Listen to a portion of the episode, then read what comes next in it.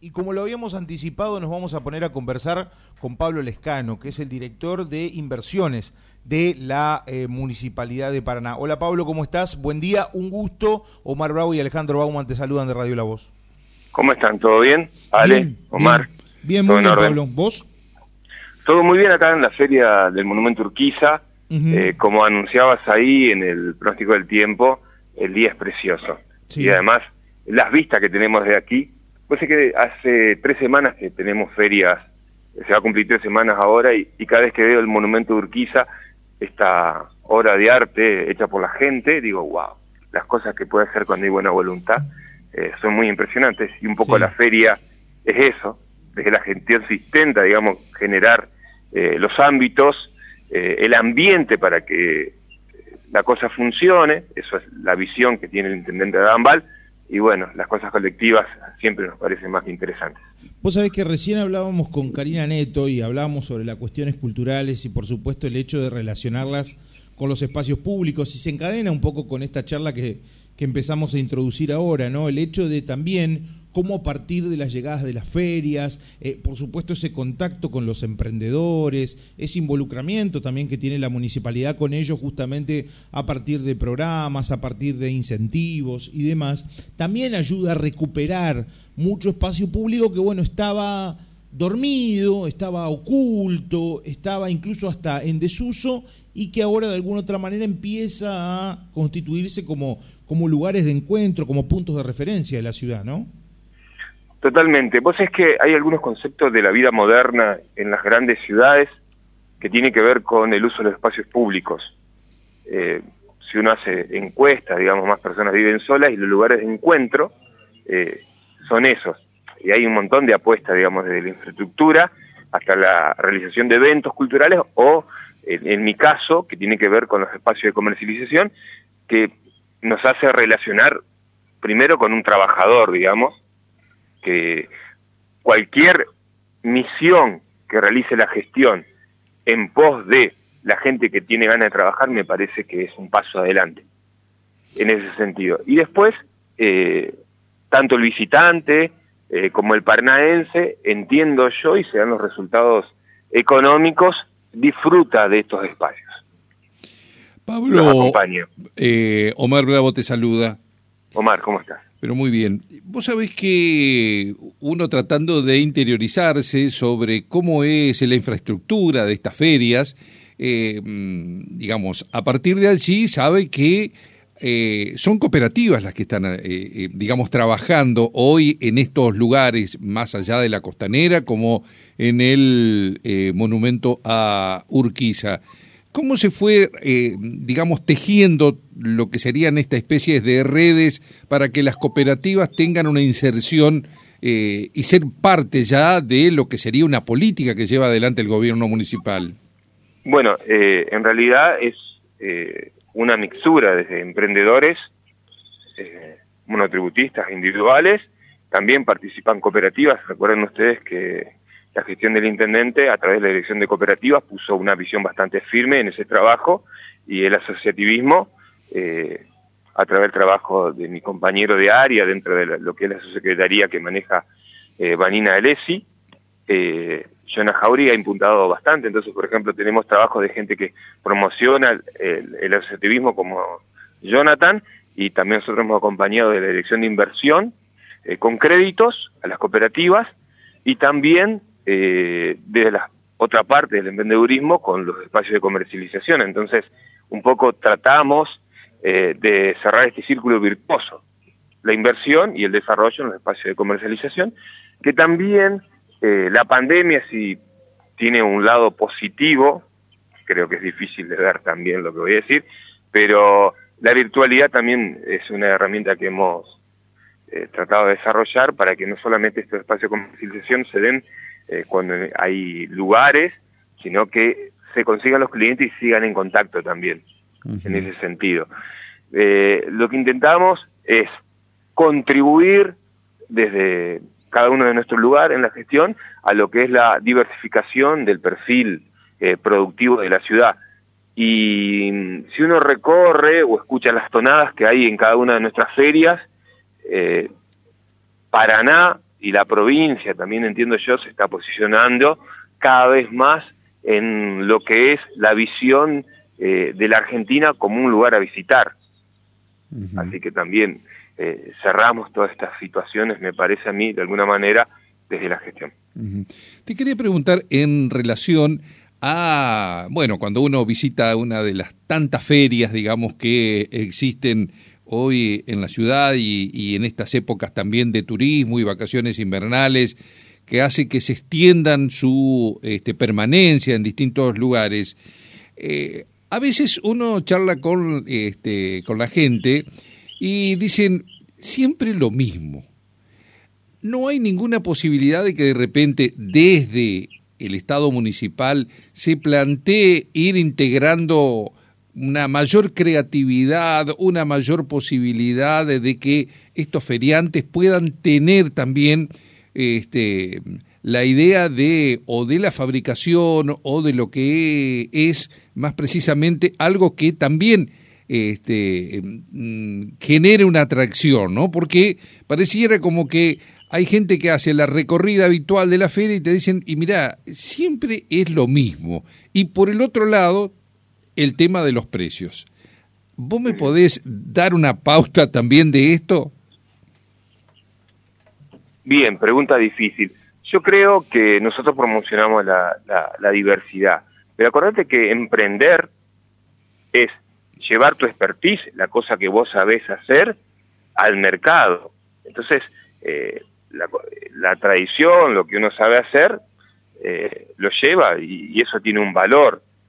Y después, eh, a mí me parece que los precios que manejan los emprendedores son bastante justos, más allá de la coyuntura económica que se pueda tener, digamos,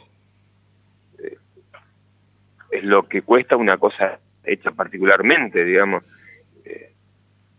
por ejemplo, uno de los casos en tejidos que, está acá en la feria que pueden visitar, eh, el trabajo artesanal, eh, si uno lo compara eh, con otros precios de, semejante trabajo, de alta calidad, de dedicación, de amor por la cosa realizada, es baratísimo.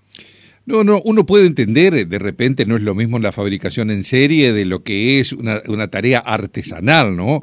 Digo, en función de lo que viene ocurriendo en otros lugares de la provincia, donde uno también sopesa los precios, y en otros lugares del país, ¿no? Más precisamente. Eso por un lado. Y por el otro, cuando vos me decías de los emprendedores, era si la misma municipalidad podía brindar algún tipo de cursos o darle ah, la posibilidad de que digan, mire muchachos, estamos haciendo un análisis de productos que de repente en estas ferias no existen o que uno las ha visto en otro lugar y ustedes están en condiciones de hacerlas, de llevarlas a cabo. Digo, en esa era la pregunta, ¿no?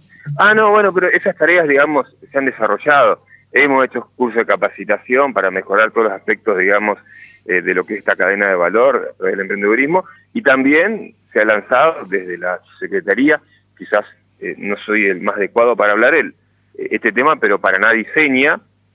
Es todo un curso que está apuntado a los diseñadores de la ciudad para mejorar eh, sustancialmente la apuesta que hacen diariamente. Entiendo. no, no, en ese sentido sí se han hecho acciones eh, en, varias, en varios puntos y creo que el ejemplo mayor a, esta consulta que me decías es, esto de Paraná Diseña. La, última, Pablo, y esto tiene que ver con eh, la feria de mm, la Plaza Mujeres Entrerriana, creo que hay ahí también una cooperativa o algo parecido, o una agrupación.